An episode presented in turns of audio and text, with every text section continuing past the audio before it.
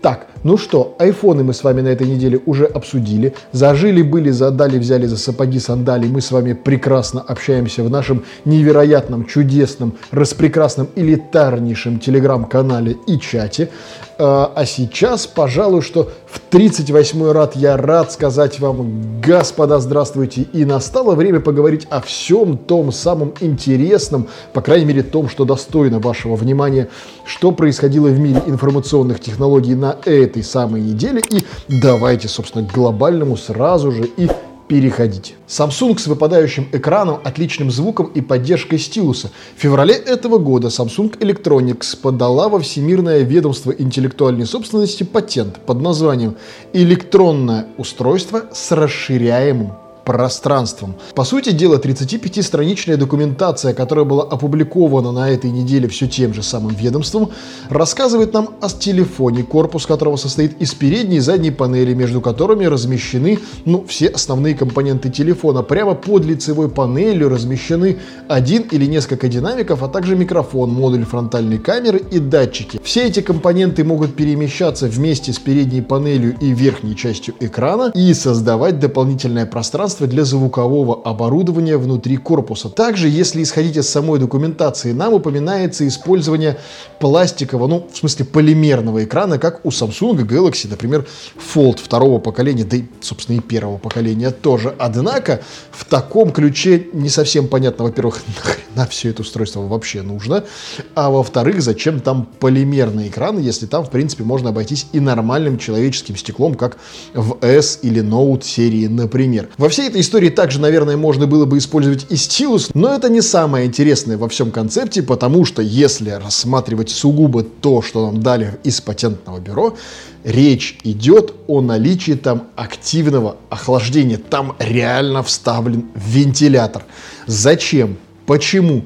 Как это будет работать и чем это поможет пользователям в жизни, разумеется, пока что нам не сообщается, и пока что у нас, как, впрочем, и уже какую неделю подряд есть лишь рассуждения и, по сути, чьи-то фантазии на основе рендеров, не на основе рендеров, рендеры на основе фанта фантазии на основе рендеров, рендеры на основе... Короче, просто на основании патентной бумажки нам нарисовали, как это могло бы выглядеть без абсолютной привязки к чему-либо официальному, вообще какой-либо позиции компании.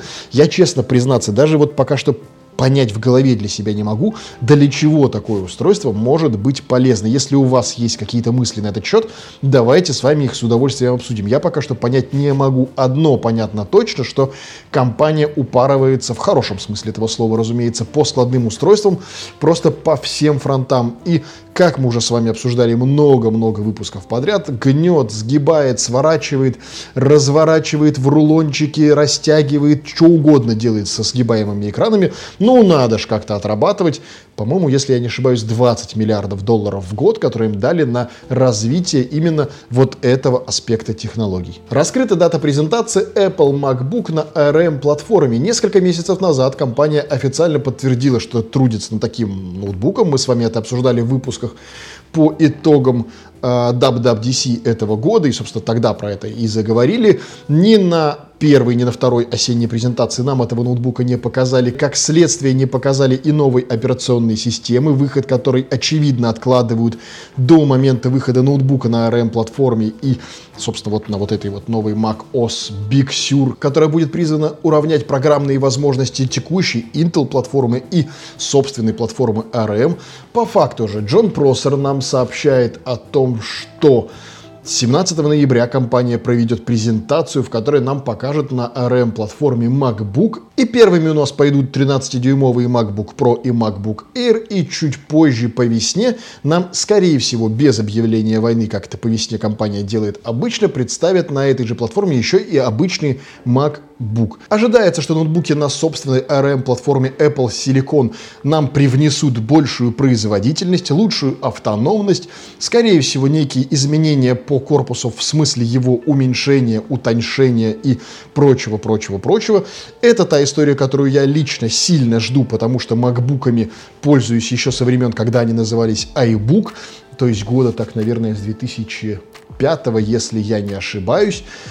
И для меня это интересная история. Я уже пережил один переход, когда переходили с процессоров PowerPC на процессоры Intel, и тогда крику было «Мама, не горюй!».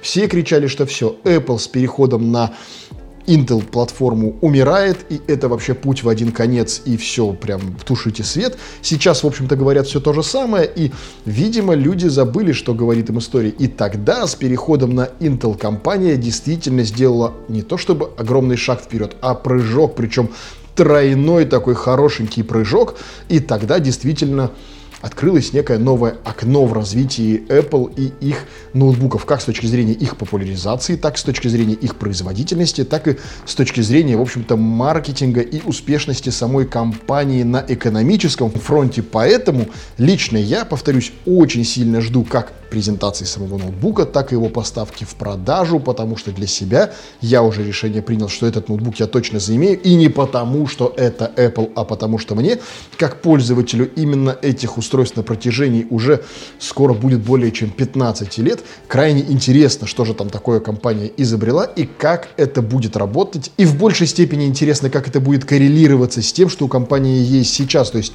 будет ли тот самый пресловутый прыжок узнаем с вами уже совсем-совсем скоро.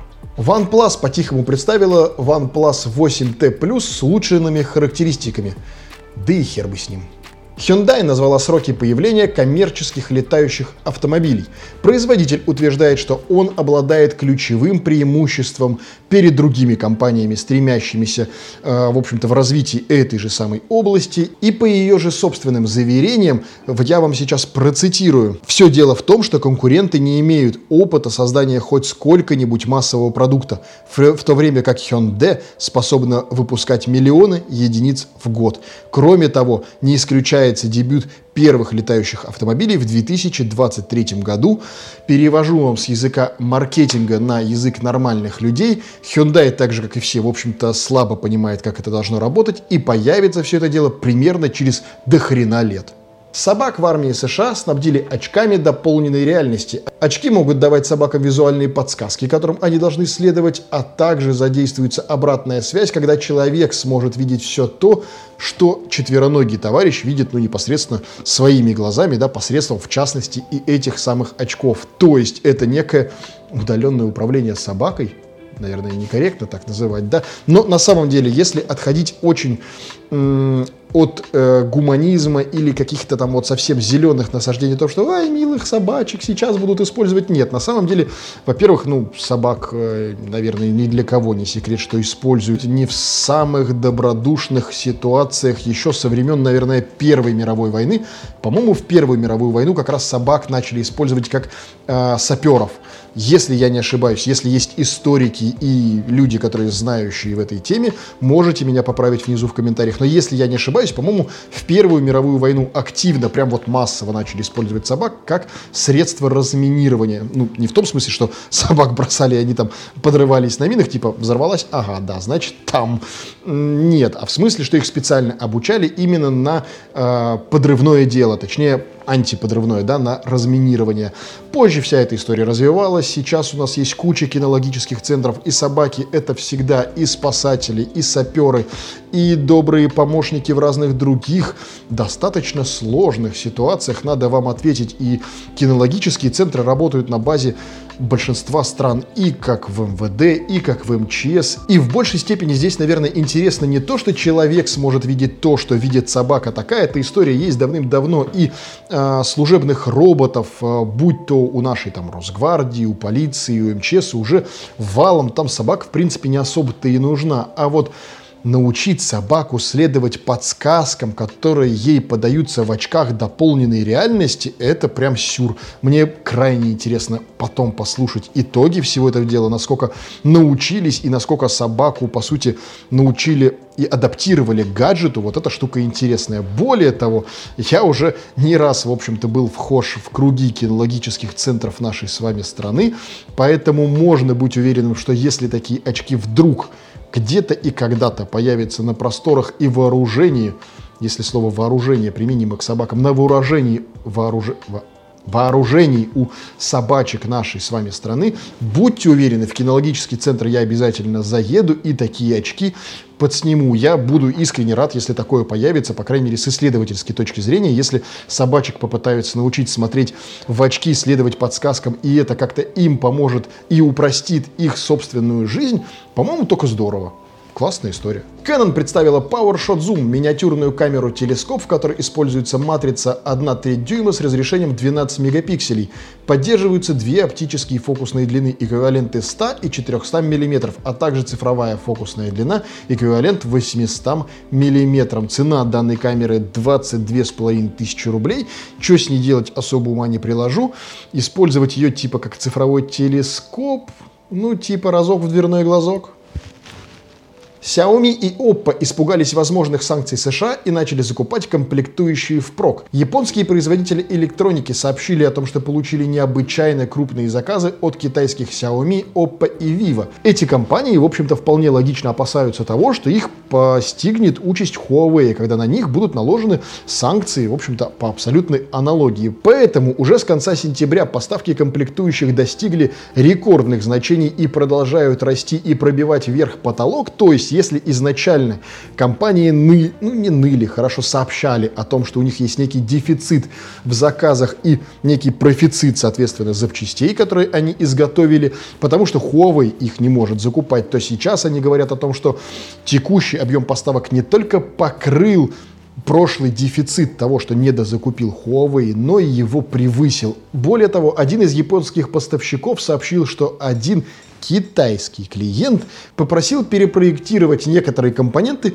без использования американских технологий. Насколько сделать это легко или сложно, честно признаюсь вам, затрудняюсь ответить, потому что не погружен настолько сильно в мир именно производства комплектующих, но крайне уверен в том, что там все завязано на те самые патенты, которые мы с вами любим обсуждать, на кучу юридических тонкостей и миниатюрных таких прям вот точечных вещей, которые нужно учитывать. И в каких-то, казалось бы, не связанных с американцами вообще никак технологиях и компонентах могут использоваться те или иные аспекты как аппаратные, так программный и юридический. И здесь мы вспоминаем наши с вами разговоры о патентах и вообще жизни патентной в Америке. То есть любую вот вообще тонкость, они, любую мелочь, они сразу же бегут в патентное бюро регистрировать именно для таких историй. В частности, для того, чтобы обойти их те или иные запреты было крайне сложно, поэтому как они с этим справятся, я честно признаюсь, затрудняюсь вам ответить, но факт остается фактом. Компании начинают понимать, что пахнет жареным, компании начинают запасаться впрок. Другое, что меня смущает, ведь все мы с вами прекрасно понимаем, насколько технологии убегают вперед буквально за считанные месяцы, и тот условный процессор, чипсет, любая история, камера, ее модуль, которые сегодня были топ, завтра уже никому не нужны. Куда их будут девать компании. Видимо, где-нибудь через годик нам стоит ожидать выброса на рынок кучи смартфонов. Их и так-то куча китайских смартфонов выходит, но еще больше кучи китайских смартфонов с неликвидными запчастями. Те, которые они за этот год условно куда-нибудь во флагманы или в середнячки поставить не смогли, будут запихивать в бюджетники, преподносить нам под каким-то новым соусом. Ну, как-то так это, видимо, работает. Я не знаю, куда они их еще потом будут девать в случае, если не распродадут. А куда они их нахрен распродадут. Не распродадут, конечно. Дизайн Samsung Galaxy S21 раскрыт надежным источником. Согласно данным инсайдерам, собственно, вот вы перед своими глазами видите, как планируется, что будет выглядеть Samsung Galaxy S21. Он, по сути, похож на S20, однако с еще более тонкими рамками, с плоским дисплеем, с отверстием все-таки под фронталку. Ни про какую камеру под экраном пока что речи и не идет даже уже в мечтах по крайней мере на текущий момент. Тыльную сторону ожидается, что выполнят из металла, не из стекла, не из пластика. Из металла возвращается на круги своя дизайн. Видимо, проработают как-то вопрос беспроводной зарядки и ее работы через металлическую всю историю. Возможно, как-то проработают под катушку индуктивности отдельный модуль токопроводящий внутри этого пластика, сделанный не из пластика. Уж не знаю, как это будет работать, но факт. Корпус нам обещают именно металлическим. Хотя верить инсайдерам тоже вещь такая. Но не суть, пока что дело обстоит именно так. Больше всего интересно, как расположен модуль камеры, который как бы наезжает на одну из граней смартфона. Что ж, сам по себе дизайн вроде как кажется и достаточно интересным. В большей степени то, что приковывает внимание к Samsung всегда, это скорее начинка. И, естественно, здесь, если речь идет о новом поколении Exynos для наших стран, как всегда, здрасте. Ожидать, что его выпустят на Snapdragon, по крайней мере, в рамках России и СНГ, нет абсолютно никакого смысла. Это было бы слишком хорошо, чтобы быть правдой. Факт остается в том, что сейчас уже идут разговоры о презентации этого смартфона не по весне, ну, типа там обычно его показывают в районе февраля, где-то к марту он доезжает до наших с вами стран, а о том, что его покажут, вот условно говоря, к Новому году в декабре. То ли компания хочет как-то загладить свою вину достаточно минорного обновления S20, то ли пытается успеть к Новому году и новогоднему ажиотажу на волне спада вот всей волны продаж сейчас в связи с ковидом, то ли заготовила нам на весну что-то другое, крайне интересное, в чем нужно освобождать место в презентации, пожертвовав S21 и сплавив его на конец 2020 года. Как будет по факту и как будут развиваться события, узнаем в следующих выпусках этих самых новостей. У водонепроницаемого Google Pixel 5 экран отходит от корпуса. Некоторые пользователи сообщают, что зазор появляется в районе фронтальной камеры, другие наблюдают его возле лотка для сим-карт. Брак чаще всего проявляется в версиях Just Black, который, ну, по сути, просто черный, да? Однако аналогичные сообщения приходят и от владельцев зеленых смартфонов. Можно было бы говорить о том, что похожая проблема уже была у iPhone 6, когда его сделали настолько тонким, что его э, корпус, не имеющий внутри каких-то ребер жесткости, просто прогибался от использования. Когда вы его клали в карман, он просто сгибался. Вот у меня даже тут есть iPhone 6, он прям немножечко погнутый. Уже в версии 6s у меня здесь только образец есть 6s+, но это не столь важно. Внутри, если его разобрать, предусмотрены, там видно, что они предусмотрены, ребра жесткости этого смартфона, такие прям, прям полосочки из э, металла дополнительно сделали, именно чтобы он не сгибался. Но самое интересное во всей истории, что все это происходит не вследствие его использования, а прямо из коробки. То есть это именно заводской брак, который компания пока что никак не комментирует. И вопрос того, что делать с этим пользователем, пока что остается открытым. В большей степени мне интересно, что с этим будут делать те пользователи, кто эти смартфоны получат там, где они официально не продаются. Привет, Российская Федерация, снова, да, из страны СНГ. Это вам к вопросу снова о том, почему стоит в наше с вами время уже задумываться не только о смартфоне и его покупке, но и о его обслуживании. А что будет, если условно говоря, телефон упадет, у него что-то отхлебнет, условно, через неделю или две от использования. Если у вас будет какой-то заводской брак, что вам делать-то с ним потом? Это вопрос, на который нет ответа сейчас, даже у людей в тех странах, где этот смартфон продается официально. Что уж говорить о вот таких вот странах. В общем, короче, думайте наперед, прежде чем купить что-то из-за бугра, то, что здесь потом будет не обслужить. Голова, повторяю в который раз, вам дана не только для того, чтобы в нее есть, и не только для того, чтобы ею смотреть эти самые прекрасные выпуски новостей, ну и чтобы ею думать наперед.